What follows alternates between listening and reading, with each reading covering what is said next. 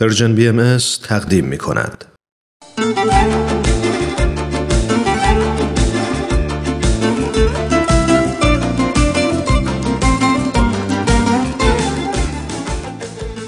شما را نمی‌دونم اما من خیلی از مواقع به این فکر می کنم که ماها دقیقا تو این دنیا داریم چی کار می کنیم می‌دونم که روح داره یه مسیر تکاملی رو طی می‌کنه. عوالم بعد رو هم فعلا کاری ندارم.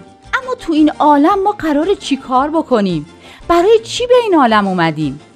حضرت بهاءالله مؤسس آین بهایی میفرمایند انسان برای اصلاح عالم آمده و باید لوجه الله به خدمت برادران خود قیام نماید.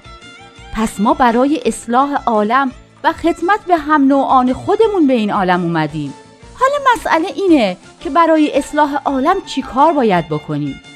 حضرت عبدالبها مبین آثار بهایی این رو خیلی روشن بیان می کنند. فقیران را کنز غنا گردید و مریضان را درمان و شفا. معین هر مظلومی باشید و مجیر هر محروم.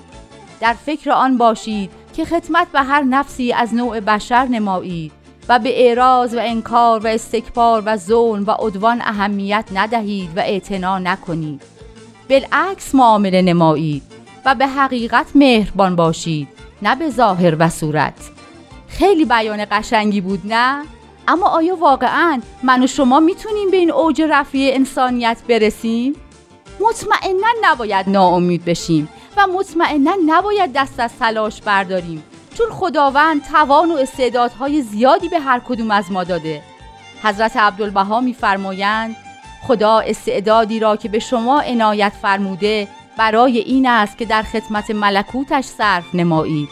زیرا در هر امری استعداد خود را صرف کنید نتایجش محدود است. مگر در امر الهی و خدمت به وحدت عالم انسانی و انتشار کمالات روحانی آن غیر محدود است. پس در این عالم هستیم تا توان و استعدادمون رو صرف خدمت به عالم انسانی کنیم.